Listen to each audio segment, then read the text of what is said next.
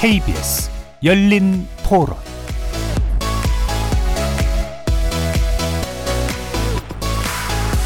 안녕하십니까. KBS 열린 토론 정준희입니다. KBS의 최강 시사 프로그램을 좀 듣는 편인데요. 아침에 출근길에 뉴스 인물들하고 이렇게 뭐 인터뷰도 진행을 하고 각종 현안 이런 이슈 그런 부분도 좀 관심 있게 듣고 있어요. 김어준의 뉴스공장 알고 있습니다.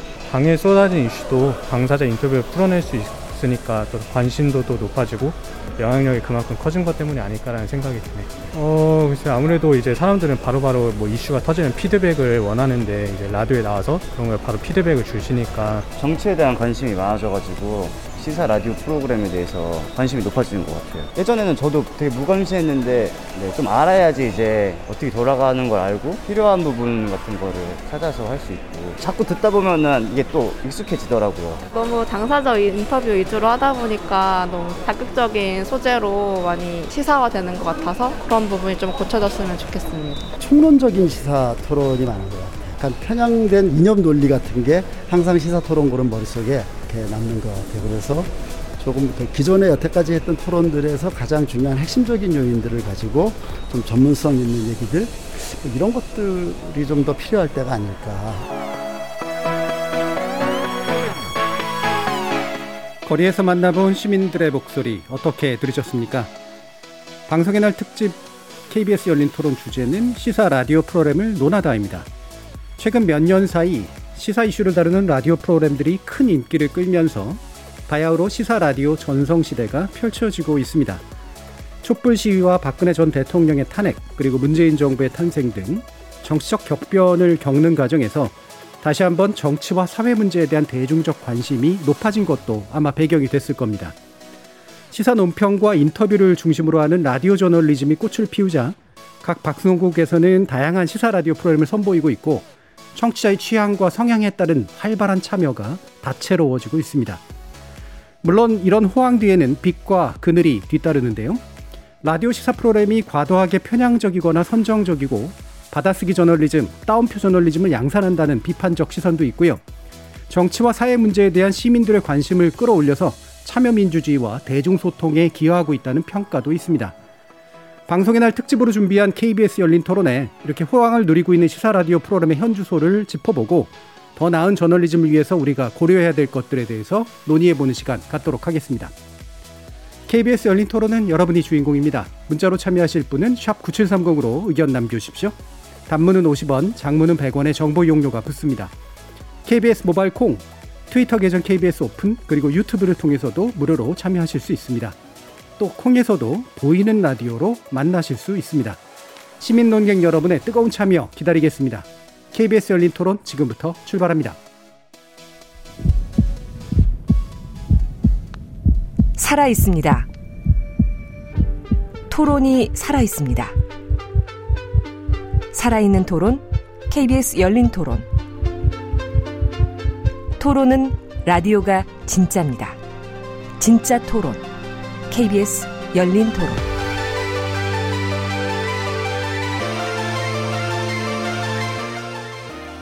오늘 방송의 날 특집 열린 토론 함께 해주실 네 분 소개하겠습니다. 아, 먼저 저희 KBS 일라디오에서 직접 라디오를 진행하시는 두 분 모셨는데요. KBS 아침 시사 라디오를 여는 분입니다. 최경영의 최강 시사 최경영 기자 모셨습니다. 안녕하십니까 KBS 최경영 기자입니다. 자, 또 다른 한 분은 하루를 또 마감해 주시는 분이죠. KBS 밤 시사 라디오 진행자신데요. 김성환의 시사야 김성환 시사평론가 나오셨습니다. 네, 안녕하세요. 자, 우리 두 분의 미디어 전문가 모셨는데요. 먼저 강유정 강남대 한영문화 콘텐츠 학과 교수 함께 해 주셨습니다. 안녕하세요. 강유정입니다. 그리고 저희 열린 토론의 고정 패널이시기도 합니다. 합니다. 이정훈 신한대 리나시타 교양대학 교수 나오셨습니다. 안녕하세요. 어, 이게 참 약간 특집이긴 한데 살짝 민망한 구석도 없진 않아요. 일라디오를 이렇게 아, 이렇게 아침 그다음에 저녁 그다음에 심야 이렇게 담당하는 그 이렇게 사람들이 또 함께 하고 있고 동시에 저희도 자주 모시거나 미디어 비평 함께 해주시는 또 두 분의 전문가 이렇게 함께 하고 계신데 어, 그래도 전 의미는 좀 있는 것 같습니다. 그래서 우리가 뭐 남의 프로그램을 평가하겠다라기보다는 어, 특히 KBS 일라디오 같은 경우에는 시사를 중심으로 한 유일한 채널이기도 하기 때문에 음. 방송의 날 특집으로 이런 자리를 마련해 보는 것도 의미가 있다고 보는데요. 어, 제가 아까 말씀드리면서 이제 시사 라디오 프로그램의 전성기라는 음, 말을 썼는데 아, 이런 프로 이런 말에 대해서 일단 동의하시는지부터 한번 좀 들어볼게요. 먼저 김상한 평론가님은 그런 걸 느끼십니까? 아, 전성기라고 하기는 조금 좀 민망하다는 생각이 들고요. 왜냐하면 과거에 라디오가 주 소비 매체가 됐던 시절이 있었기 때문에 지금 다시 전성기를 맞았다 이렇게 표현하기는 조금 그렇긴 한데요. 근데 다만 이제 미디어 환경이 굉장히 많이 바뀌고 있는 상황에서 어, 이런 얘기들 많이 하죠. 라디오는 없어질 거다. 이 계속 그게 반복된 얘기였는데 안 없어지고 지금까지 잘 왔거든요. 그래서 저는 라디오를 비유를 하자면 냉면 같은 매체다 이렇게 생각하거든요. 예. 왜냐하면 딱 먹었을 때 자극적이진 않지만 은근히 사람들한테 어, 계속 생각나게 하는 매체의 성격을 갖고 있어서 여전히 라디오의 어떤 존재감은 유효하다. 음. 이런 부분에 있어서는 저는 개인적으로 동의하고 있습니다. 예. 그러니까 슴슴한 평양냉면에 비유하셨는데 자극적인 함흥냉면도 있긴 해서요. 어느 쪽이십니까? 아, 저는 평양냉면을? 좋아하는 쪽이어서 네. 실제로 시사에 들으시는 분들은 느끼실 겁니다. 되게 슴슴하게 진행을 해주시기 때문에. 아니 제가 지금 옆에서 좀 위축되고 있어요. 아침 시간대 시사는 굉장히 전투적으로 하는데 그렇죠. 예. 저는 전투적으로 하면 좀 안 되거든요. 잡게거든요. 예. 그러니까 좀 편안하게 마무리를 해야 되는 프로그램이라서 예. 이게 정반대 성격을 가지고 있는 제가 옆에 있으니까 조금 좀 그러네요. 근데 사실 저도 그렇게 전투적으로 예. 하지는 않아요. 예, 편안하게 진행하고 있습니다. 예. 자 편안하게 하시는 예. 최경영 기자님께서는 어떻게? 저는 이게 약간 좀 유튜브랑 연결돼서 새로운 미디어가 출연을 하고 그 다음에 특히 이제 라디오 같은 경우는 FMA 그 전에는 압도적이었지 않습니까? 예, 예. 80년대, 90년대 같은 경우는 그리고 라디오 PD가 각광을 받을 때도 사실은 가요랄지 팝이 굉장히 융성했었던 그런 시기고. 근데 이제 유튜브가 들어오면서 우연찮게도 그게 저작권 문제가 걸리잖아요, 음악이. 예, 예, 그렇죠. 그러니까 그쪽을 다시 재생해서 듣기가 좀 곤란해졌단 말이죠. 그러면서 이게 저작권이 아무래도 없는 예, 예. 이런 토론 프로그램이랄지 시사 프로그램, 정치 프로그램들이 유튜브에서 약진을 하면서 같이 구매체였던 라디오와 함께 어떤 시대적 효과를 내고 있지 않은가 그런 음. 어떤 기술적인 측면에서 어 기술이 어떤 새로운 플랫폼을 개발을 했는데 그 플랫폼이 다시 약진하는 계기가 되는 그런 양상이 나타나고 있지 않나 그렇게 봅니다. 예, 저도 사실 좀 비슷한 생각이 있어요. 이게 예. 유튜브와 함께 간 측면도 있고 음. 특히나 그 전에 팟캐스트가 또 한 번 만들어진 게 있기 때문에 이게 라디오가 잘 중간 매체잖아요. 그래서 그러면서 같이 가는 효과가 좀 분명히 있는 거예요. 예. 근데 비빔냉면은 아니시고 함흥냉면 아니시고 저도 평양냉면을 평양냉면만 먹거든요. 예, 예. 평양냉면만 좋아하고 그런데 이게 나중에 말씀드리겠습니다만은 좀 고민은 있어요. 예. 고민은 있고 최근에 최강 시사를 제가 한 지 6개월 정도 됐는데 아무래도 자극적인 발언을 하면 음. 기사에 인용되는 건수가 굉장히 많아지고 그렇죠. 음. 그것을 계속 이제 와치를 계속 이렇게 모니터링을 하고 있는 제작진의 입장이나 진행자 입장에서는 아 저런 발언, 저런 센 발언, 저런 극단적인 발언을 하면 언론에 많이 입질이 오고 그 내 프로의 이름이 자주 노출되는구나. 그러면 홍보에도 도움이 되겠네. 라는 그런 어떤 선물적인 생각이 살짝 들어갔죠. 그렇죠. 예, 근데 거기 사이에서 이제 어떻게 하면 정치의 본질인 정책이랄지 공약이랄지 이 사람들이 진짜 말하고자 하는 것들 그리고 또 또 다른 것 검증과 비판 이걸 균형을 잡으려고 노력을 하는데요. 예. 쉽지는 않습니다. 사실 예. 솔직히 말하면. 예. 제일 중요한 고민이시죠. 예. 아마 오늘 중요한 주제가 될 것 같긴 한데 그 뒷부분에서 좀 더 얘기 한번 나눠보고요. 자 다른 두 분은 이제 주로 미디어 비평 쪽으로 하십니다만 또 강유정 교수님은 가끔 진행도 하시잖아요.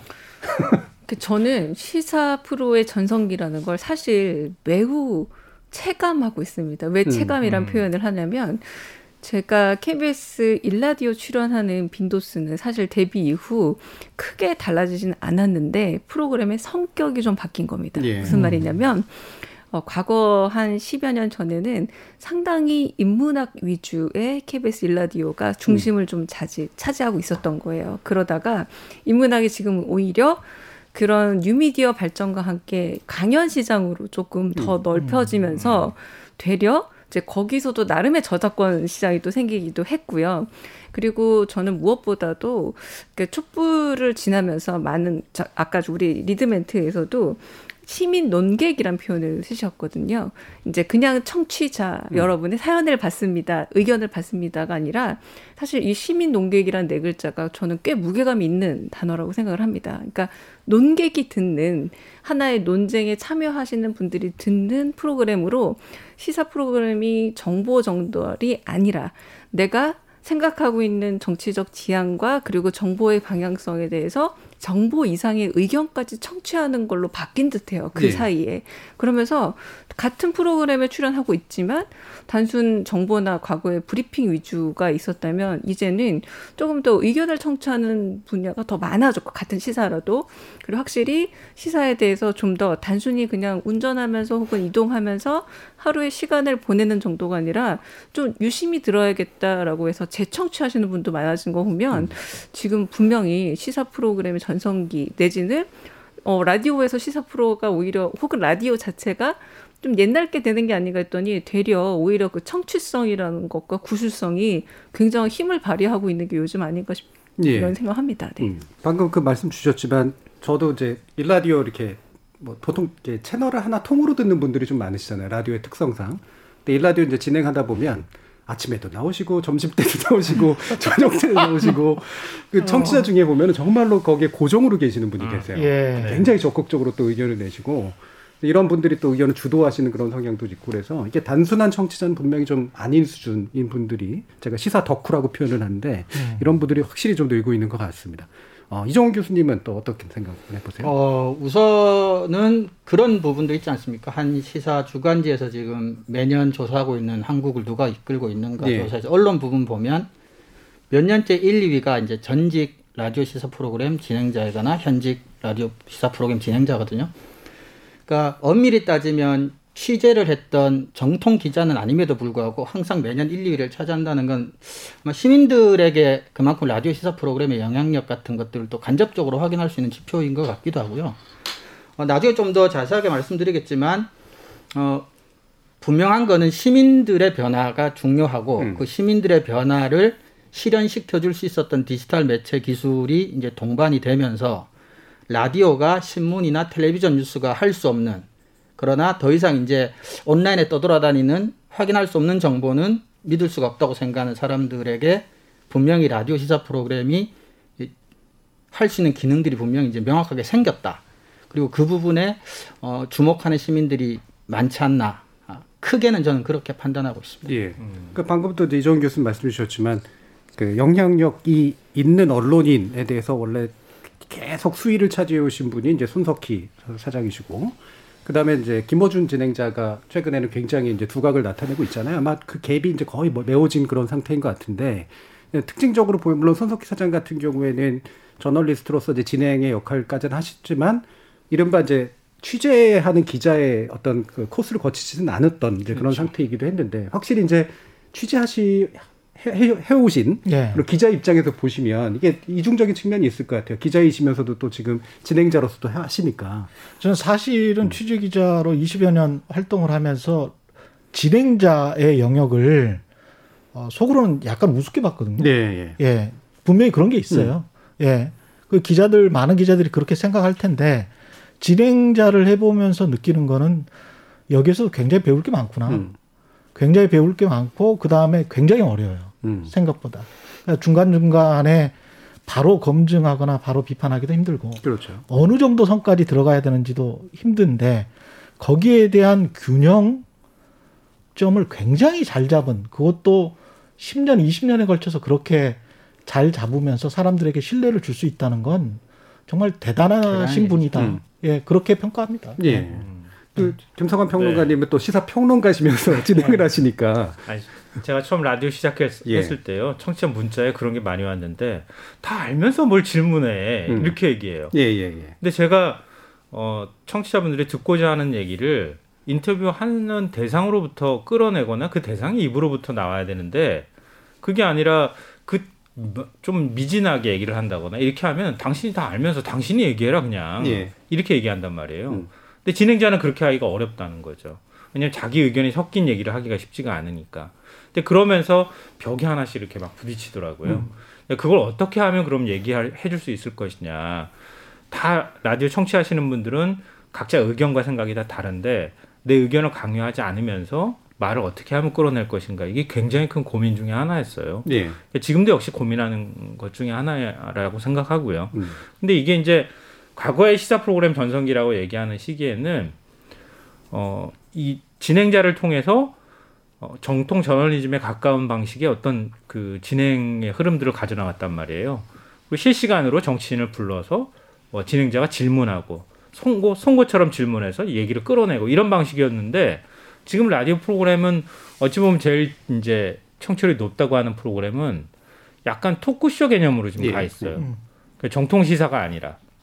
근데 자, 라디오 듣는 청취자들 물론 이제 채널별로 다르긴 하지만 그런 토크쇼를 일종의 팟캐스트 소화하듯이 소화하고 싶은 분들도 상당수 계시고 그렇지 않은 분들도 계시는데 과연 그런 청취자들의 입맛을 어떻게 맞춰줄 것이냐 이거 굉장히 큰 고민거리 중에 하나라고 생각합니다. 예. 그 실제로 사실은 초청해온 본분보다 저 김상환 평론가님이 더 많이 하시는 경우도 많잖아요. 아니, 저도 이제 바깥에 나가서 다른 예. 매체에서 특히 TV에서 얘기를 하니까요. 예. 그런 경우가 있죠. 예. 있는데 그 얘기를 제가 다 설명드릴 수는 없잖아요. 네. 그러니까 오히려 그 얘기를 못 끌어내거나 이렇게 하는 게 제 능력 부족이긴 하지만 그렇다고 제가 얘기할 수는 없는 거죠. 음.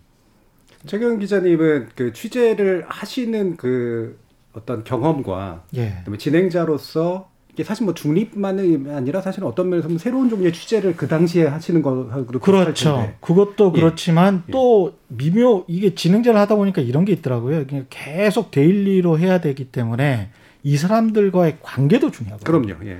그리고 정치와 언론의 역학 구도가 뭐 어느 나라건 그렇겠습니다만은 한국은 특히 여전히 정치가 힘이 세다라고 봐야 되거든요. 예. 예. 그러면 이 정치인들이 계속 이 프로그램에 나오게 하기 위해서는 여야 가리지 않고 그러면 어 자동적으로 수위 조절을 해야 돼요. 왜냐하면 사람들도 많은데다가 그래서 뻔히 어떤 약간의 거짓이나 과장이 섞여 있고 너무나 극단적인 주장을 할 때도 다음 주제로 넘어갈 수밖에 없는 그런 상황들이 굉장히 많거든요. 그럴 때는 어, 현명한 유권자들이나 청취자들이 이거는 잘 걸러내 주시겠지 하는 마음이 있는데 그걸 계속 물어보지 또 너무 심하게 물어보면 이게 또 불공정성 논란이 커지기 그렇죠. 때문에 네.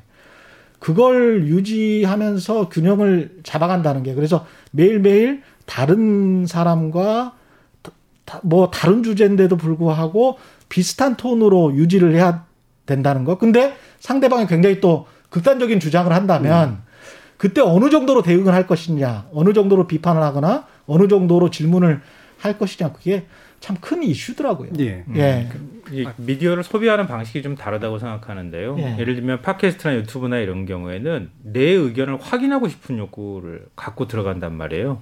나의 정치적 동지를 찾는 작업들이었다고 생각하는데 라디오는 어, 청, 듣는 청취자분들이 그런 욕구를 갖고 계시는 분들이 꽤 있어요. 있는데 그렇지 않은 분들도 있거든요. 그게 라디오의 좀 새로운 아, 네. 다른 방식의 특성이라고 생각하거든요. 그러니까 공정성이라는 문제를 생각을 안 할 수가 없는 거예요.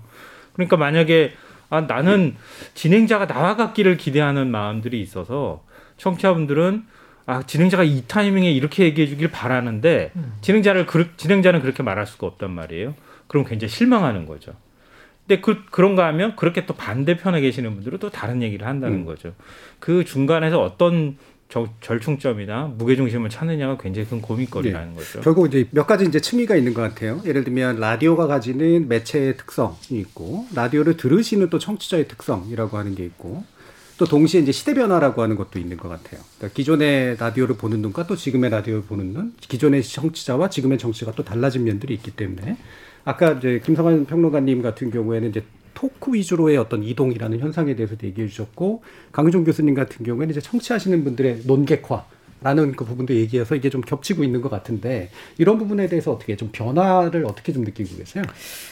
일단 만약에 뉴미디어 성격의 강한 이런 거죠. 라디오 생방송을 들으시는 분보다 만약 채널에 대한 선호도 내지 신뢰도가 생기면 챙겨서 듣는 분들이 상당히 많다는 겁니다. 그런 부분에 있어서 어떤 점에서 저는 아까 이제 얘기하셨을 때 그 약간의 기계적 중립성에 대한 이- 말씀이실 수도 있겠구나라는 생각이 들었어요. 그런 이 기계적 중립성이라는 것들이 많은 분들이 이제 겉으로 드러나고 있는 양상적, 일테면 뭐 수적으로 몇 명이 등장한다라거나 의견을 몇 번 청취하거나 누구에게 말을 기회를 더 주거나 이렇게 될 수도 있겠지만 다시 듣기를 한다거나 꼼꼼히 볼 때는 또 그 이상의 이 프로그램의 지향성 같은 거를 찾고 싶어 하신다는 거죠. 이 소비자분들, 언론 소비자분들이. 자, 그렇게 보면은 저는 결국은 진행자분이 과거에 전형적인 사실만을 전달하거나 혹은 균형감을 갖고 의견을 청취해서 중계하는 역할 이상의 스토리텔러 역할이 들어갈 수밖에 없겠구나. 지금 현재. 왜냐하면 이 스토리의 가능성 자체는 뉴스가 한 번 보고 일회용 혹은 하루용이라는 의미가 강하다면 스토리라는 말 자체는 다시 듣고 봤을 때 그 가치를 자꾸 찾게 되는 성향이 있다라는 거죠. 그러니까 저는 지금 진행자분들의 고민이 이 스토리라는 것이 허구란 의미가 아니라 제가 뭔가 재전달하는 그 과정에 있어서 얼마나 그 해석 자체의 주관성이란 것에 고민들이 있으시구나라는 생각이 들긴 하는데 한편으로는 또 많은 청취자분들께서 그 해석의 영역에 매우 목말라 하는 부분도 있다라는 겁니다. 그리고 그런 해석의 영역에 대한 목말라 하는 분들이 오히려 저는 뉴스를 몰라요 하는 계층보다는 난 뉴스를 알아요라고 생각하는 시민 농객 계열의 청취자들이 더 많다라는 게 어려움이 아닐까라는 생각이 들고 근데 이 어느 정도 스토리텔러로서의 진행자 역할 이제는 기계적 중립성이란 이유만으로 그걸 할 수 없어요라고 하기는 어려운 시대가 된 게 아닌가라는 음. 생각도 들어요. 그러니까 이야기를 이제 구성해내는 힘이라고 이제 볼 음. 수가 있는데 이게 사실 또 그런 문제도 있는 것 같아요. 그러니까 라디오 청취를 하시는 분들 중에 어, 제가 붙박이라고 표현했던 뭔가 이렇게 지분을 가지고 계신 분들의 목소리가 큰데 사실은 드러나지 않는 청취자들도 사실 있단 음. 말이에요.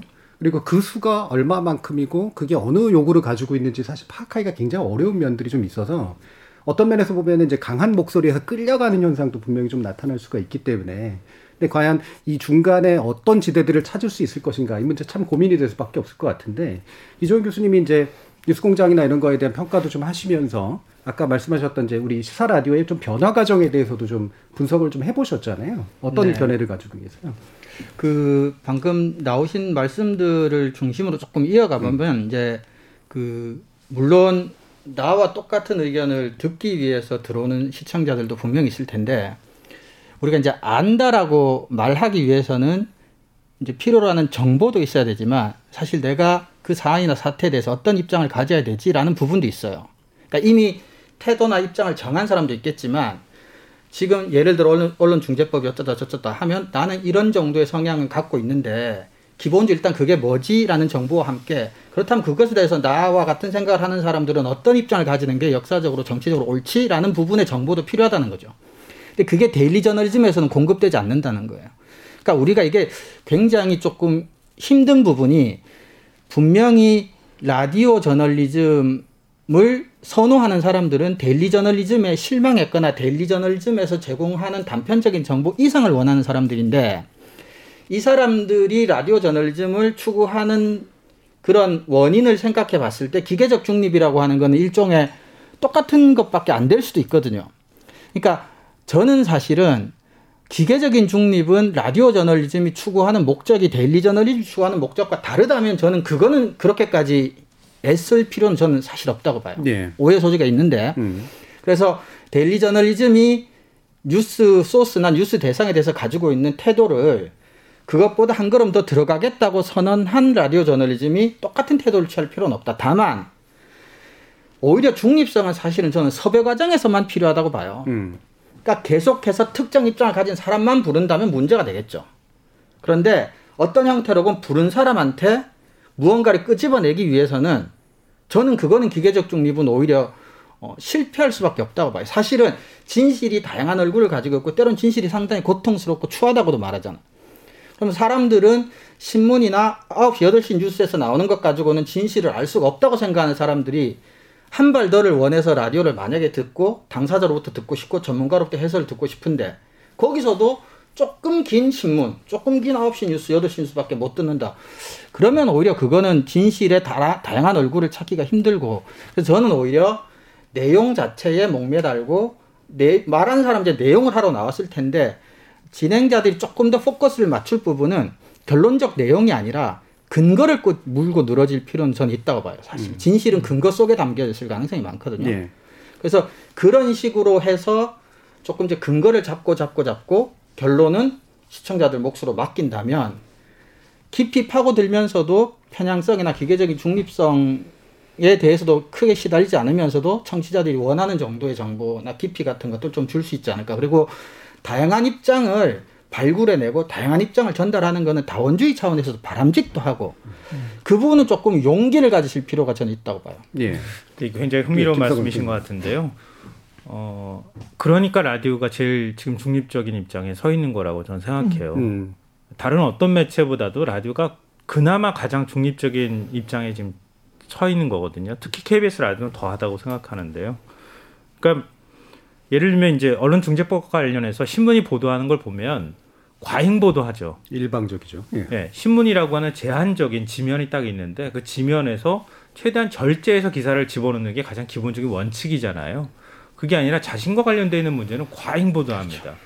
과잉해서 반응해요. 정보도 잘 안 전해요.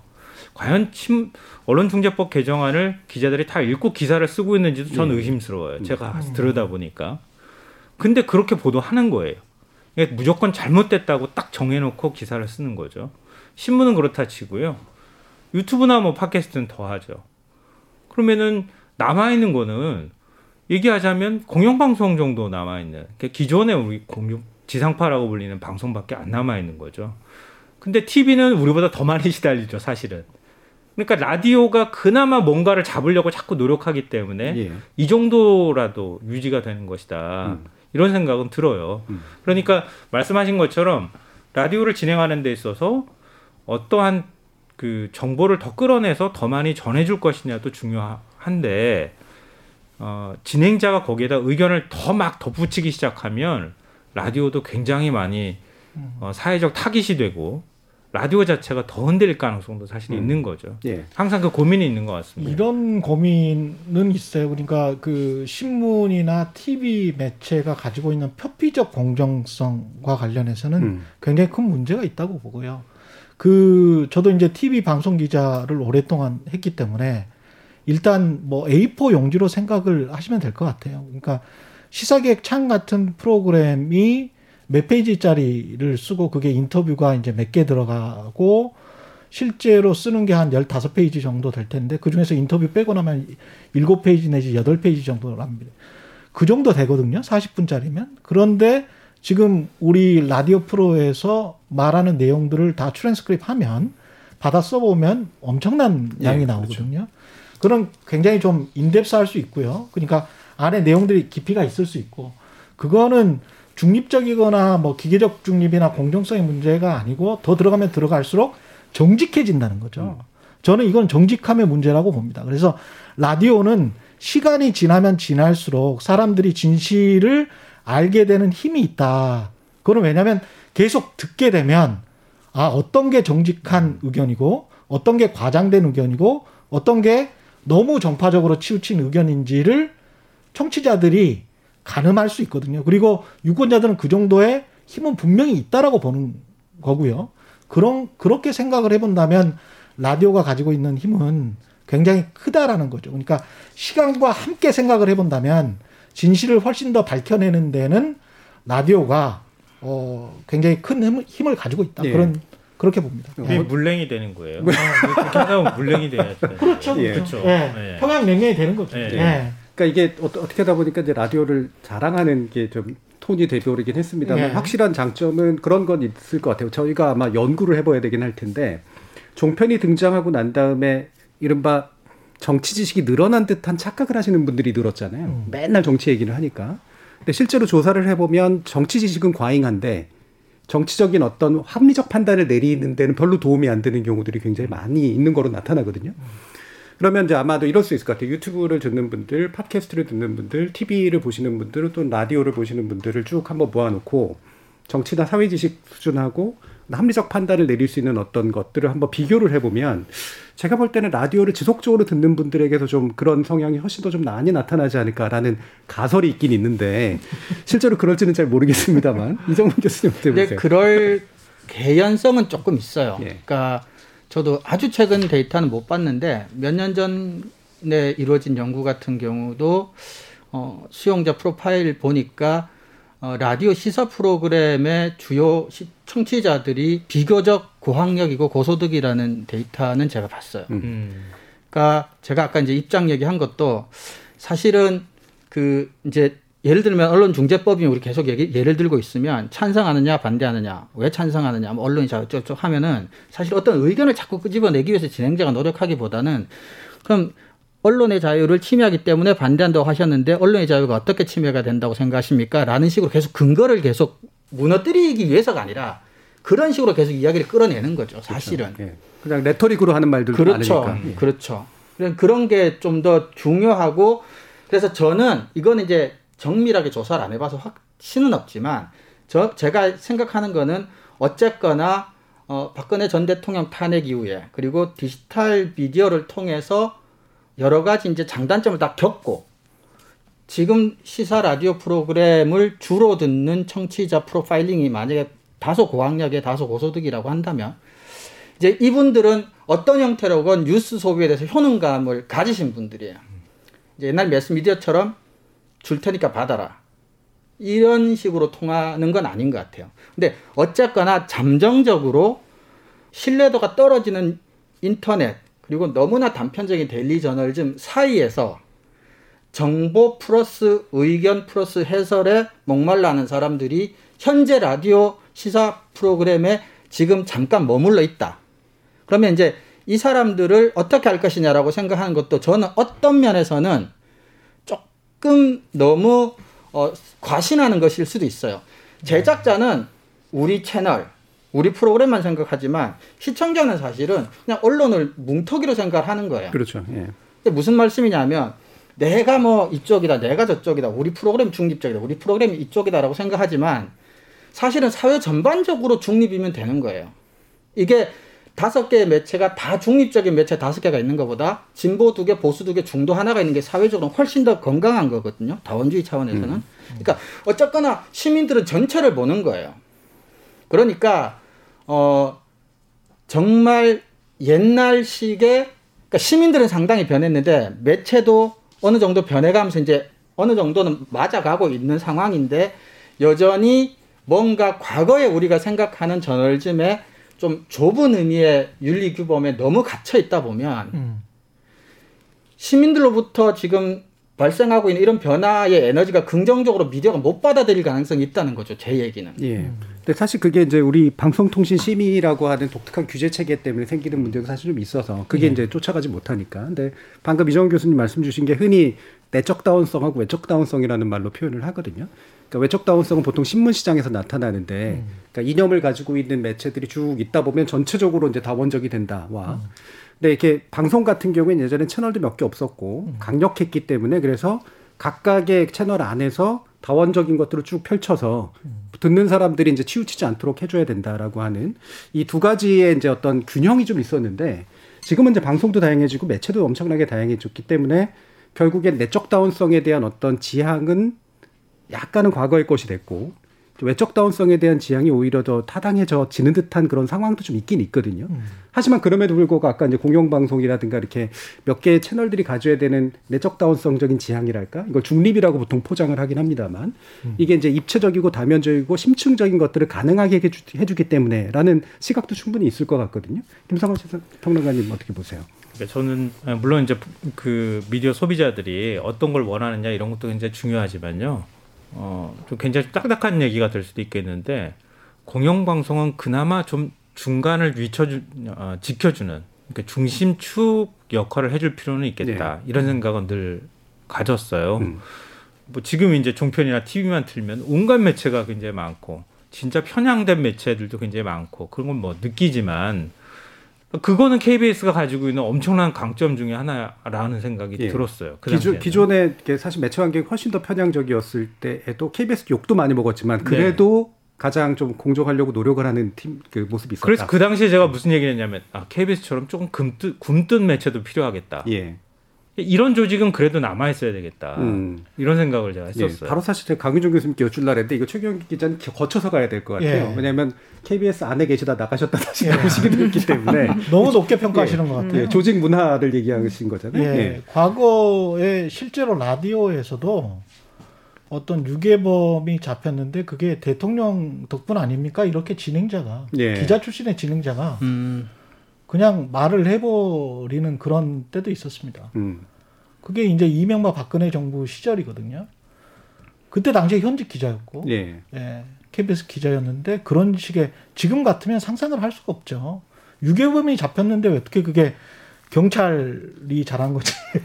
그게 대통령이 잘한 건 아니잖아요. 그래요? 88 올림픽인 줄 알았습니다. 예, 예. 그런데 이제 그런 게 바로 뭐 예. 7, 8년 전이란 말이죠. 예. 뭐 이, 그래서 K 제 저는 이제 두 가지 의문이 들어요. KBS는 그거 그런 어떤 논쟁으로부터 자유로운가 자유롭지 않다라고 보고 있고요. 음. 두 번째는 KBS가 어떤 일종의 영화 제목에 그런 게 있었잖아요. 이퀄라이저라고. 예, 이퀄라이저. 그래서 모든 것을 공정하게 해주는 어떤 어떤 힘이 있는 음. 막강한 미디어인가 그럴 힘은 전혀 없다. 음. 그리고 그런 미디어가 있어서도 안 된다라고 저는 생각해요. 음. 어떤 미디어가 모든 것을 잘할 수 있을 것이다. 라고 판단하는 그 순간에 뭔가가 어그러진다. 음.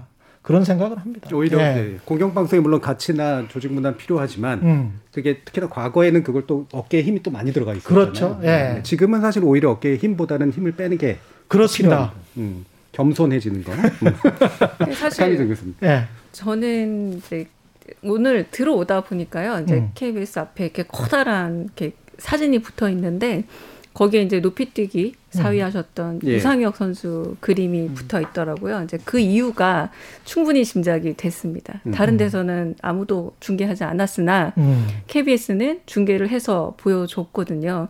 그러니까 바로 저는 좀 그런 역할이 공영방송이기 때문에 기대되는 부분이 있다는 거예요. 언론 음. 소비자 분들에게. 그러니까 단순히 공영방송이니까 중간을 어떻게든 찾아라, 뭐 중간 추를 찾아라 라기보다는 가령 이런 거죠.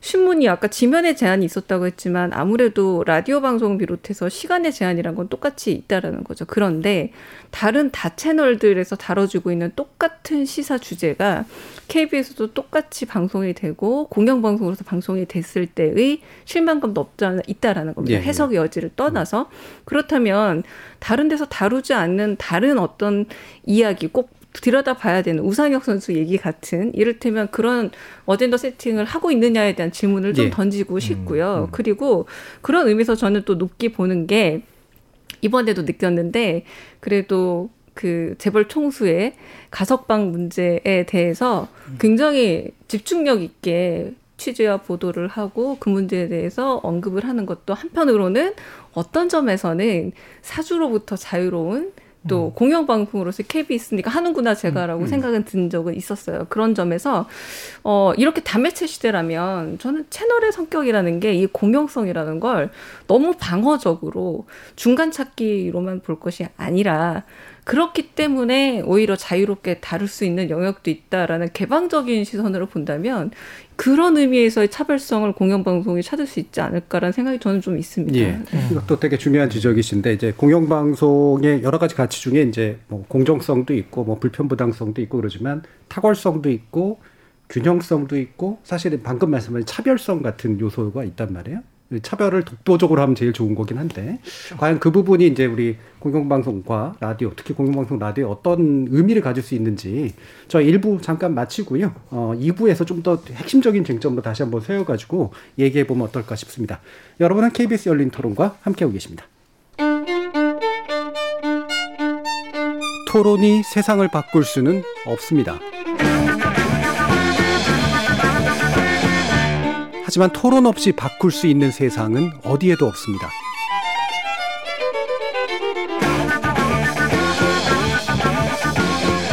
세상의 선한 변화를 갈망하는 당신. 정답이 아니라 질문의 힘을 믿는 당신. 우리 KBS 열린 토론에서 만납시다.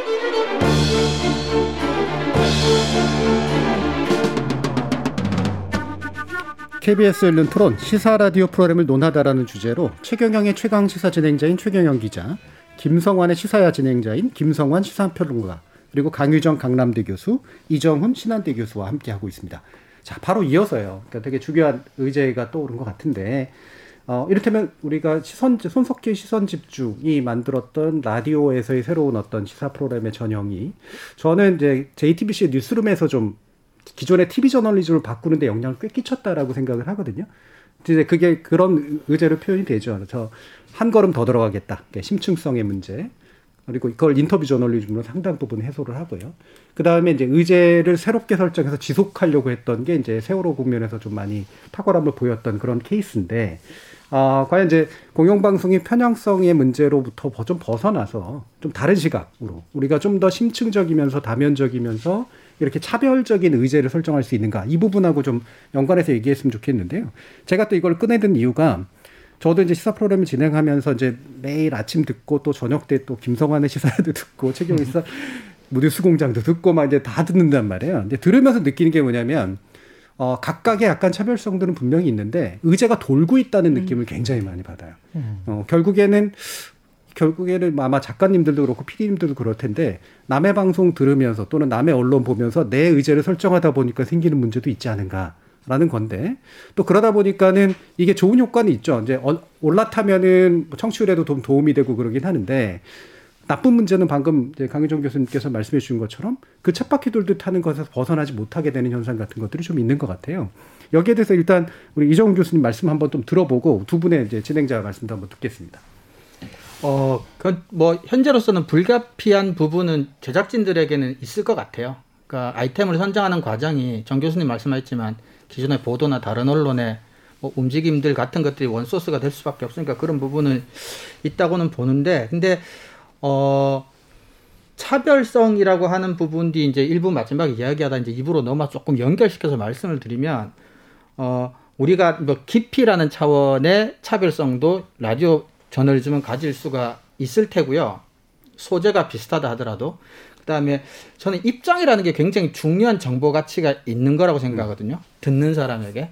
그러니까 특정 입장을 청취자에게 강요한다면 당연히 공정성에 문제가 생기겠지만 존재하는 다양한 입장들을 소개해 줄 수 있다면 그것도 굉장히 중요하다고 생각해요. 만약에 이제 사실 저는 아까 우리가 KBS에 조금 또는 공영방송에 약간 초점을 맞춰서 얘기한다고 생각을 못하고 일반적인 얘기를 하다 보니까 KBS가 공영방송인데 어, 중립성으로부터 저렇게까지 자유로운 발언을 해도 되나. 근데 저는 이제 일반론적인 얘기였는데 KBS라면 조금의 이제 중립성의 어, 어떤 필요성은 조금 다르긴 하겠지만 우리 강 교수님도 말씀하셨지만 똑같은 이슈라더라도 부르는 사람을 좀 다르게 해볼 수 있다든지 아니면 공영방송의 중요한 가치 중에 하나 또 이제 사회적 약자에 대한 배려 같은 것들이니까 매 정치인들만 부르고 누구만 부르지 말고 똑같은 이슈를 그렇게 좀 뭔가 섭외하는 과정에서 공정성, 가치들은 사실은 거기서 대부분 실현돼야 되는 거고 이미 불러놓은 출연자들한테서 진실의 일면을 끄집어내는 데 있어서는 중립성이니 뭐니 하는 것들은 사실은 방해가 될 가능성이 사실 전 더 크다고 생각해요. 음. 그래서 음. 아이템 자체를 차별화한다는 음. 게 현실적으로 제작진들에게 어렵다면 과연 섭외를 어떻게 할 것이냐. 그리고 요거를 한 번만 하고 말 것이냐 아니냐. 그러니까 우리 손석희 저널리즘도 정 교수님 말씀하셨지만 조금 더 끌겠다는 게 손석희 저널리즘의 가장 큰 특징이거든요. 그러니까 우리가 한 번만 하고 말면 KBS는 그걸 한 두 번 한다든지 세 번 한다든지 그러면 다양한 출연자들 좀 불러올 수가 있기 때문에 네. 뭐 그런 식으로 좀 변화는 어, 다른 데서 좀 찾을 수 있지 않을까 저는 그런 생각을 해봤습니다. 예, 섭외를 좀 더 차별적이고 다면적으로 하고 일단 부른 다음에는 깊이를 추구하는 깊이를 추구하고 예. 입장을 다양한 의견을 좀 끄집어내고 그러니까 사회가 전체적으로 언론중재법이나 어떤 사안에 대해서 팔의 입장을 이제 가지고 있는데 이의 입장이 전혀 드러나지가 않아요. 근데 그 이의 입장을 공영방송이 끄집어내는 게 불공정하냐? 전 절대 그렇지 않다고 생각해요. 예. 이거는 우리 최경영 기자님께서 또 아침에 또 매거진식으로 또 진행을 하시다 보면 많이 또 뭐 생각하실 만한 부분이기도 한데. 그렇죠. 예. 근데 저는 뭐 내부자 입장에서 봤을 때는 이런 점도 좀 지적을 하고 싶은데요. 가령 KBS 예산이 한 1조 5천억 정도 될 겁니다. 근데 이제 다른 종편들도 많이 생기고 차별화하면서 굉장히 정파적인 주장을 하거나 아니면 특 정 어떤 매체에 집중하는 예. 뭐 라디오에 집중한다거나 음. TV에 집중한다거나 아니면 드라마에 집중한다거나 뭐 이런 업체들이 많이 생겼잖아요. 음. 그랬을 때 1조 5천억 원이 가지고 있는 효과가 과연 어떤 효과가 있을까? 그걸 다 분산을 해보면 예.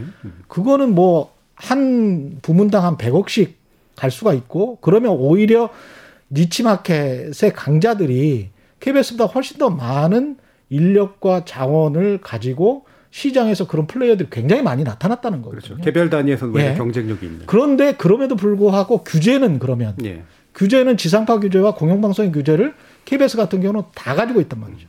그러면 지난번에 MBC 노동조합이 파업했을 때 법원에서도 언론 자유가 언론 노동자들의 어떤 그 경쟁력이다라고 인정을 했잖아요. 그거는 언론 현업자들은 다 느끼는 거예요. 언론 자유는 언론 노동자들의 어떤 권력이 그 권력이고 그리고 경쟁력이란 말입니다. 그런데 한쪽은 손이 완전히 풀어진 상태에서 또 정파적으로 선정적으로 하고 있고 한쪽은 깊이 있고 차별성 있고 그다음에 다양한 것만 추구하라라는 식의 어떤 아카데미적 요구를 한다면 예, 예. 그렇다면 재미와 의미를 같이 합치할 수 있는 그런 정말 제대로 된 저널리즘이 나올 것인가 그거는 사실은 정치적인 이슈를 확 들어가지 못하고 회피하는 어떤 예. 그런 것일 수도 있다 그런 어떤 고민이 있는 거죠. 예. 사실 모든 걸 다 잘하라고 요구하면서 돈은 별로 안 주고. 그렇죠. 규제는 규제대로 엄청나게 많고요. 예. 예. 그러니까 뭔가 확실해야 되는데 그렇죠. 할 수 있도록 만들어주거나 그렇죠. 아니면 필요한 것들을 할 수 있도록 만들어주거나. 그렇죠. 예. 예. 그런 거는 진짜 손발 다 묶고 축구 경기 하라는 거하고 똑같은 거예요. 음. 이런 식의 그라운드는 굉장히 불공정합니다. 제가 보기에는. 예. 예. 네, 김상훈 평론가님. 어, 제가 경험하고 있는 두 가지를 음. 섞어서 말씀드리고 싶은데요. 최근에 보도 전문 채널에 제가 출연하는 프로그램에 어, 모 야당에서 비판 성명을 냈어요. 예. 어, 거기서 이제 뉴스에 대해서 일종의 뭐 앵커 브리핑 비슷하게 음. 브리핑하는 내용도 편파적이고 출연자도 편파적이고 편파적이다 이러면서 예. 비판 성명을 냈는데 근데 그 당이 TV조선이나 채널A 비편파적이라고 성명 낸 걸 제가 본 적이 없거든요. 예. 그러니까 그런 식으로 하는 거예요.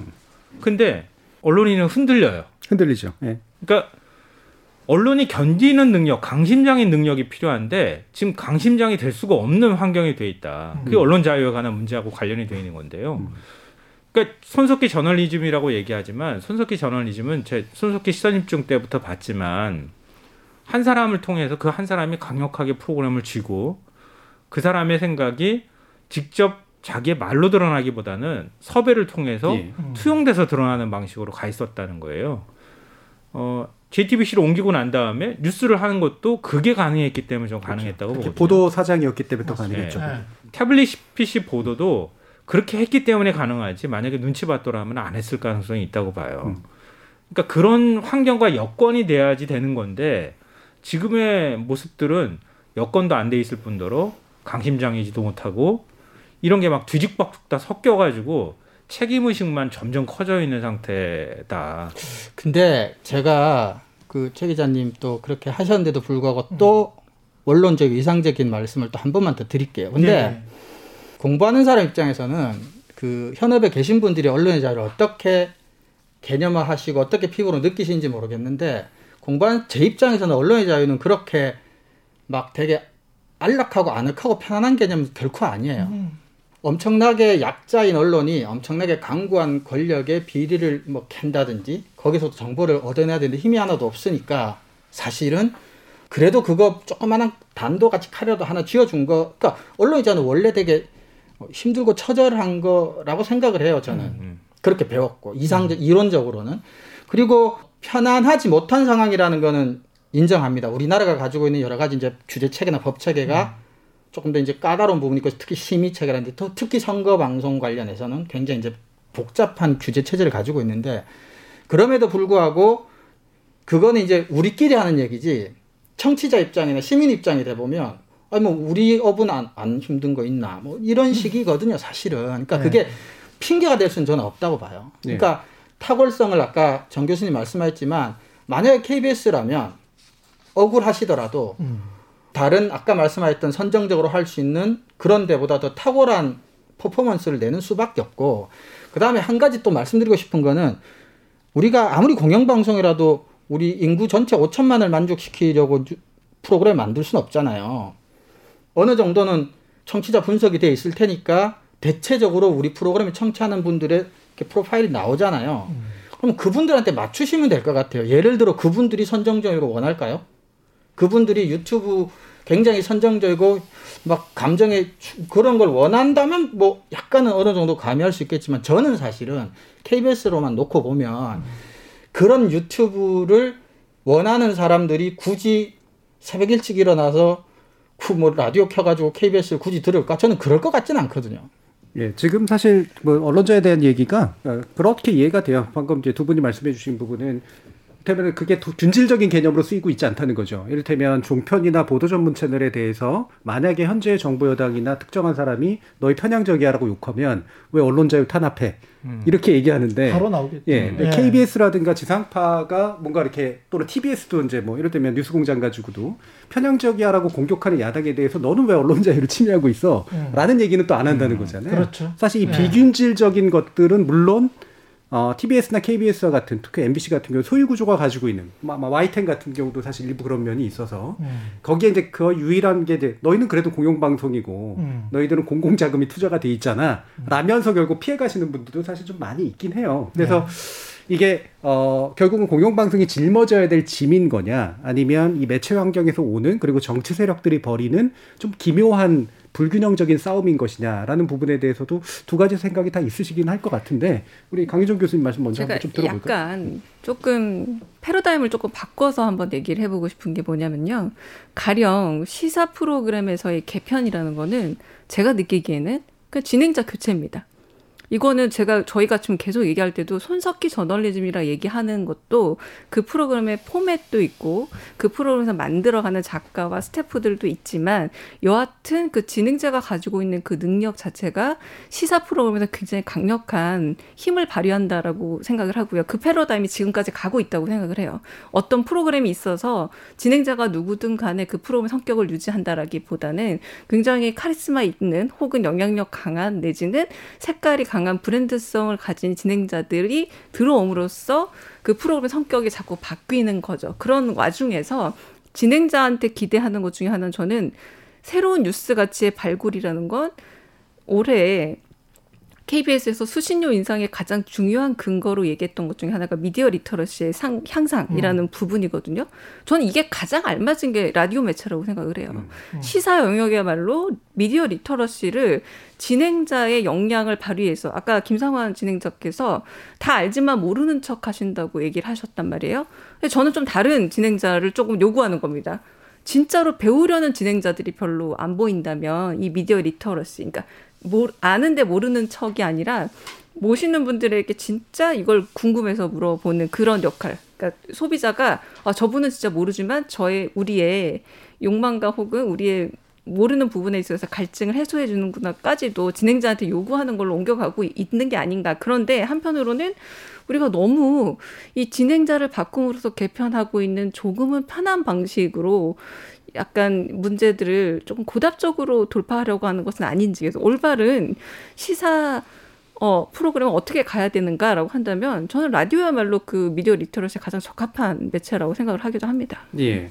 근데 뭐 라디오가 워낙 또 이제 personality라고 부르는 그러니까 진행자의 어떤 개성 그리고 거기에 그 기반을 둔 팬덤이라고 하는 것도 되게 중요한 매체이긴 해서 그러니까 진행자가 교체되는 게 사실 프로그램 교체되는 측면들이 있죠. 근데 대신 그것과 함께 이제 포맷의 교체 또는 접근법의 교체 뭐 이런 것들까지도 고민을 해보긴 해야 될 텐데 자 두 분의 퍼스널러티의 관점에서 한번 말씀 한번 주시죠. 최경 기자님.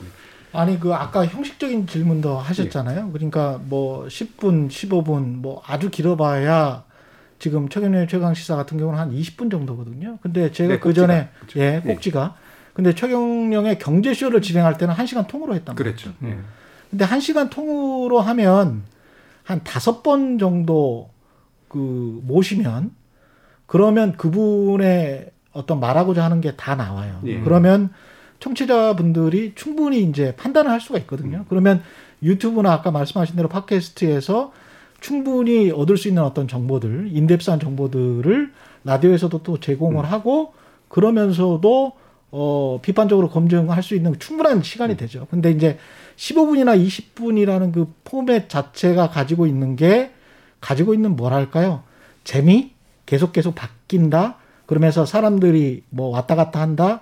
그러면 아마도 청취자가 계속 머물러 있을 것이다. 그게 이제 TV 뉴스가 가지고 있었던 9시 뉴스 지금도 1분 20초, 2분 안팎의 보도만 하고 있지 않습니까? 그래서 해외 선진국에 비해서는 상당히 이제 짧은 포맷들이죠. 이런 것들이. 그런 것들이 사실은 라디오 제작진도 재미와 의미를 같이 가져가려고 하다 보니까 그리고 어쩔 수 없이 같이 가져가야 되는 측면이 있지 않습니까? 재미 플러스 의미는 어쩔 수 없는 것이기 때문에. 그래서 반반씩 가져가려고 할 때 나타나는 어떤 아 이쪽이 또 항상 안 채워지는 그러면서 그 다음 날로 또 넘어가고 넘어가고 하다 예. 보면 계속 그 주제가 헛바퀴 도는 아까 말씀하신 그런 음. 측면들 그래서 탁월성이 덜 보이는 그런 측면들이 분명히 있어요. 예. 그래서 그런 것들은 자성해야 되고 뭔가를 고칠 수 있는 그런 포맷과 진행자의 능력이 있어야 된다. 그건 전적으로 뭐 맞는 말씀이고요. 근데 그걸 하는 어떤 제반 뭐랄까요 정치적인 것들, 법적 제도적인 것들은 어 제가 진행을 하기 전에 느끼지 못했던 탐사보도 기자는 완전히 완결된 걸 갖다 주거든요.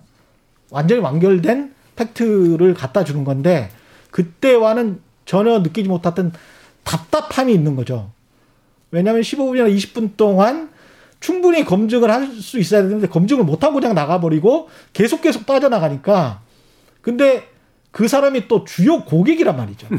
그분들이 또 주요 고객이에요. 그래서 계속 나와야 돼요. 예. 그런 어떤 정치적 공정성을 또 같이 유지하다 보니까 이게 참 쉽지 않습니다. 그래서 청취자들이나 어떤 지지실이라는 측면에서도 후련하게 어떤 사안들을 완벽하게 하기가 매일매일 하기는 참 어렵더라. 변명 예. 같지만. 네. 최경영 기자님의 제가 경제 쇼를 굉장히 좋아했거든요. 예. 오후에 거의 매일 들었는데, 저도 그랬습니다. 네. 어 그때보다 지금이 덜 행복해 느껴져요. 그래요. 저는 예, 충족, 목소리에서. 충족되지 않은 욕구 같은 게 있어요. 예. 그래서 저도 정말 알고 싶거든요. 진행자로서도 알고 싶고 진실에 좀 더 다가가고 싶은데 음. 중간중간에 계속 끊겨버리니까. 그렇죠. 예. 또 아침 매거진 형 프로그램들의 특징이고 이게 어떤 한계도 좀 있긴 있어요. 그렇, 그렇습니다. 예, 예. 제작진의 또 고충도 있고요. 음. 예. 예. 심야 프로그램 하시는. 그 프로그램 진행자가 이렇게 솔직하게 얘기하는 사람이 있을까 그런 생각을 제가 옆에서 하면서 끄떡끄떡하면서 얘기를 들었는데요. 정직함이 장점입니다. 예. 네, 이게 참 시간이라는 시간의 밀도라는 거 어떻게 가져나갈 거냐 이런 문제인 것 같아요. 예. 어떤 인터뷰는 생각하지도 않았는데 전혀 생각할 수 없었던 얘기들이 자연스럽게 나오는 인터뷰도 있어요. 음. 그러니까 인터뷰도 굉장히 중요하겠죠. 그럴 때는 인터뷰를 끌어내는 사람도 중요하겠지만, 근데 또 어떤 경우에는 지금 이제 잘 빠져나간다는 표현 쓰셨지만 아무리 인터뷰에도 안 나오는 음. 이런 것들이 있어요. 그러니까 하나는 헐겁고 하나는 굉장히 조밀한 인터뷰가 가능해지더라는 거예요. 참 이게 고민거리 중에 하나인 거죠. 그리고 말씀하셨던 것처럼 경제 문제나 사회 문제도 다 마찬가지지만 이게 한 5분, 10분, 10분, 20분 사이에 사실 전반적인 맥락을 설명드리기가 어려워요. 음. 그 그거를 다 욕구를 충족해 주기가 어려우니까 하는 사람도 답답하고 한편으로 듣는 사람도 굉장히 부족함을 계속 느끼는 이런 일들이 반복되고 있는 것 같아요. 음. 그러니까 말씀하신 것처럼 화끈하게 한, 한 시간이나 두 시간 털어가지고 A부터 Z까지 그냥 쫙 한번 설명해 주면 미디어 리터러시도 그냥 확 능력 올라갈 것 같고 그런 게 전 좀 필요할 때가 있다고 봐요. 그러니까 KBS 안에 내적 다양성의 측면에서 그런 프로그램이 라디오에 꼭 살아 있어 주면 참 좋겠다. 음. 경제든 사회든 어떤 분야를 좀 다루는 거에 있어서 그런 바람을 가져보고요. 근데 대신에 이제 한 프로그램 안에서 그걸 다 소화하려고 하다 보니까 시의성도 맞춰야 되겠죠. 또 인터뷰 신경도 써야 되겠죠. 그 다음에 균형도 맞춰야 되죠. 어, 그리고 저희 밤 프로그램 같은 경우에는 시사로 서로 투닥거리면 짜증나잖아요. 사실 듣는 분들이. 그러니까 그렇게까지 가지 않으려면 뭐 인문이나 이런 분야에 대한 얘기들도 해야 되겠죠. 너무 욕심이 많은 건지.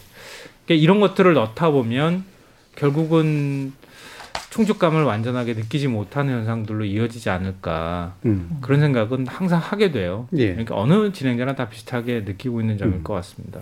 이게 이제 해외 경우도 한번 좀 살펴보면 영국 같은 경우에는 BBC 위주 체제니까 BBC의 매체력이 워낙 강해서 부르면 다 나와요. 일단 그래서 되게 인기가 좋을 수밖에 없고 라디오 4의 그 아침 Today 프로그램 같은 경우는 3시간이 나오거든요. 근데 이게 정치인들 그러니까 의회 의원들 사이에서 의제 설정에 가장 강력한 프로그램으로 벌써 30년째 이제 꼽히고 있는 건데 이거는 이제 매체력이 주는 효과인 것 같고 미국 같은 경우에 보면 이제 러시 림보 쇼라고 아마 아시는 분들 아실 텐데 이게 완전 보수파 또 이제 라디오잖아요. 이건 완전히 편향적으로 해서 먹고 사는 그런 프로그램이고 한 중간 정도가 이제 NPR 같은 데서 public radio에서 하는 이제 Fresh Air 같은 거죠. 이게 고품격으로 정제된 거로 한 사람을 붙잡고 굉장히 오랫동안 얘기를 하는 아마 이런 매거진형 프로그램은 이제 라디오 4의 그 Today 프로그램 같은 것. 그다음에 정치적인 어떤 팬덤형은 이제 러시 림보 쇼 같은 거. 그다음에 이제 깊이를 추구하는 건 이제 프레시어 같은 거. 이런 게 이제 아마 그 기본 포맷으로 좀 만들어져 있는 것 같은데 우리 라디오 같은 데도 이제 이런 것들을 다 시도하고 있죠. 그리고 시도해 왔고. 근데 제가 볼 때 가장 큰 차이점은 경쟁이 너무 심하다. 그러니까 이게 너무 많아서 좋은 것도 있지만 너무 많기 때문에 안 좋은 것들도 분명히 좀 있는 것 같아요. 특히 공영 라디오 같은 경우에는 너무 많았을 때 어떤 것들을 해야 되느냐 문제가 좀 고민할 수밖에 없는 그런 측면들이 좀 있죠.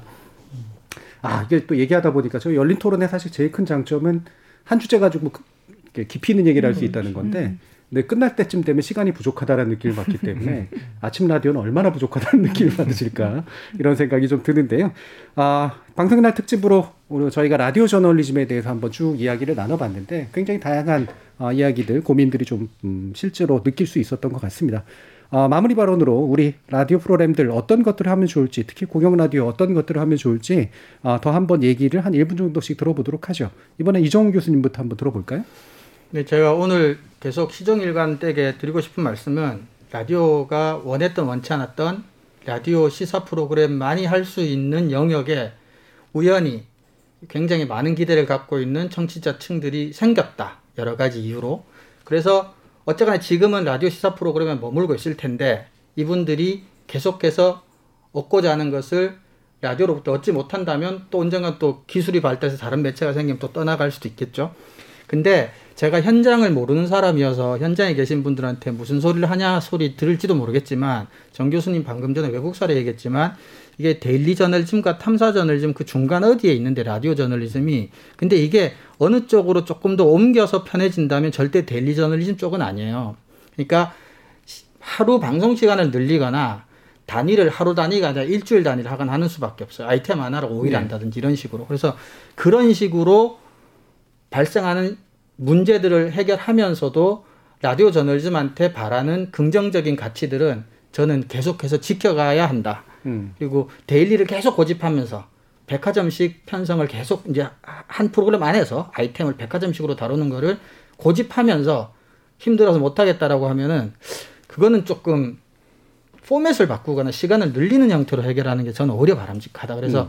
그걸 유지하느라고 지금 좋은 때를 만나서 라디오 저널리즘의 장점을 살려가고 있는 상황에 그 장점을 다 스스로 죽일 필요는 전혀 없다. 저는 그렇게 생각합니다. 예. 뭐그 말씀 나왔으니까 최경 기자님 말씀 또. 그런 측면에서 지금 아까 그 정주인 교수님도 그 말씀하셨지만 여러 가지 프로그램 하셨지만 그 NPR의 그 All Things 예, Considered라는 그것도 프로그램 좋죠. 있잖아요. 예, 예. 그런 프로그램도 하- 한 15분 정도 리포트를 해버리거든요. 그리고 굉장히 그 오랜 취재 경험을 가지고 있는 기자들이 나와서 이야기를 하는 거고 그 제작도 완성된 제작이 나오잖아요. 15분 정도로 팩트 위주의 보도를 하면 그럼 굉장히 깊이 있는 보도입니다. 네. 예. 근데 그걸 한 두 꼭지, 세 꼭지만 한다고 하더라도 하루의 이슈가 완전히 정리가 되거든요. 그렇죠. 그러면 라디오든 TV든 간에 그런 식의 어떤 그 깊이 있는 정보를 팩트 위주로 음. 다방면으로 이 프로그램 명이 가지고 있는 all things considered라는 음. 모든 것을 고려해서 우리는 이 프로그램을 이 보도를 하고 있다라는 굉장히 강한 자신 자신감이고 자존감인데요. 그런 정도의 수준으로 KBS가 빨리 올라가야 음. 아까 말씀하신 교수님 말씀하신 그 탁월성 음. 그 탁월성으로 어떤 공정성의 논란이랄지 중립성의 논란이랄지 이런 다른 논란들을 다 잠재울 수 있을 것이다. 그건 전적으로 동, 예. 예, 동의합니다. 예. 올팅스 컨스터도 이게 제사의 범주인데 제가 미처 얘기하는데 잘 얘기해 주셨는데 예. 이게 사실 KBS 라디오 저널리즘 하면 되게 좋을 그렇습니다. 것 같다는 생각이 예. 자 우리 강혜종 교수님 말씀 들어보죠. 저는 오히려 그 기계적 중립성을 족쇄로 생각하지 마시고 오히려 좀 기회가 될 수도 있어요. 무슨 말이냐면 너무 많은 미디어들, 뭐 유튜브를 비롯해서 새로운 미디어들 사이에서 요즘 왜 post-truth라고도 하고 탈진실을 얘기하지만 오히려 안정감 있고 정말 취재력이 있는 정말 제, 제대로 된 정보에 대한 갈증은 훨씬 더 높아졌다고 생각을 합니다. 그리고 소위 조금은 비아냥거리는 말투로도 사용됐던 legacy 미디어라는 개념 자체에 대해서 많은 청취자분들과 그리고 언론 소비자분들이 오히려 legacy 미디어이기 때문에 가능한 여유가 있다라는 신뢰감을 아직 여전히 공고하게 가지고 있다라는 생각이 일단 들고요. 그래서 음 저는 농담처럼 얘기해서 아까 제가 진행자분들 얘기했지만 저는 어떤 시사 프로그램이든 패널을 통한 차별화는 불가능하다고 생각해요. 왜냐하면 패널 똑같다가 아닐까. 네, 패널이 pool이 똑같죠. 똑같죠. 그래서 약간의 경우의 수에 약간 차별화 두듯이 그 정도지. 그래도 차별화 될 수 있는 거는 바로 진행자의 몫인데 정말 저는 두 분의 의견에 동의합니다. 그래도 KBS 그리고 공영방송 라디오라면 이건 어떤 방송사를 떠나서라도 대표적으로 그 언론사를 대표할 수 있는 특정한 말 그대로 취재력을 공고하게 갖춘 음. 프로그램이 있을 수 있다라고 하는 게 라디오 영역이라고 보는 거죠. 음. 그래서 그 부분에 대해서 너무 일이 일비하거나 내지는 외압이거나 내지는 시청률 문제에 지난하게 흔들리지 않고 그런 걸 마련해 줬으면 하는 바람이 음. 있습니다. 네. 자, 김서강 평론가님. 네. 무거우시죠? 어, 네, 언론에 대해서 얘기할 때 제가 음, 뭐 가끔씩 이제 비유드는 게요. 제가 한때 동대문에서 옷을 만들어서 팔아본 적이 있었어요. 어, 예. 어, 그 거기에서 20년, 30년씩 일을 하시는 분들이 허리를 한 번도 못 펴고 음. 주무시는 거예요. 근데 그분들하고 아, 그, 그 밤을 보내고 난 다음에 나와서 그분들이 뭔가 웅성웅성 하는 거죠. 신문 기사 딱 하나 때문이었어요.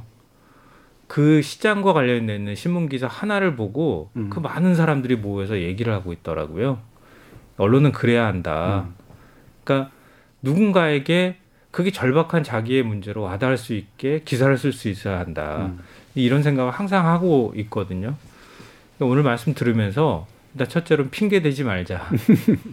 둘째로는 제가 할 수 있는 범위 내에서 어, 최대한 밀도 있게 어, 뭔가의 정보를 전하기 위해서 노력해야 되겠다는 거 하고요. 마지막으로는 우리 사회에 잘 보이지 않는 곳에 있는 기사나 얘기들 음. 음. 이런 것들을 KBS니까 음. 얘기하도록 노력해야겠다. 또 제가 뭐 패럴림픽 얘기나 이런 거 할 때 제 스스로도 굉장히 뿌듯하거든요. 그런 것들에 대한 얘기를 좀 더 많이 해야 되겠다 이런 생각을 하게 됩니다. 예. 제가 김성환 평론가님 저녁 프로그램을 좋아하는 게 되게 차분해서인데요. 어쩌다 보니까 이게 부흥회로 시작했다가 참여하는 거로 끝나는 듯한 그런 느낌이 듭니다. 저희 KBS 열린 토론 어, 방송의 날 특집으로 시사 라디오에 대해서 어, 이야기 나눠봤는데요. 오늘 토론 함께해 주신 최경영 기자님, 김성환 시사평론가님, 그리고 강희정 강남대 교수님, 이정훈 신한대 교수님 네 분 모두 수고하셨습니다. 감사합니다. 고맙습니다. 고맙습니다.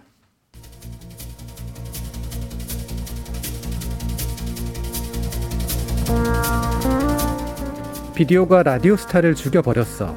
이젠 그걸 되돌릴 수 없지. 너무 멀리 와버렸거든. 1977년에 발표된 버글스의 노래 가사입니다. 영상 매체의 등장과 함께 음성 매체 영광은 사라지는 듯 했지만 그간 우리가 경험한 바처럼 매체의 변화는 또 그렇게 일방적인 것만은 아닙니다. 시대와 함께 그리고 시민들의 요구와 함께 할 때 모든 매체는 자신만의 반짝임을 가질 수 있을 겁니다. 참여해주신 시민농객 여러분 감사합니다. 지금까지 KBS 열린 토론 정준이었습니다.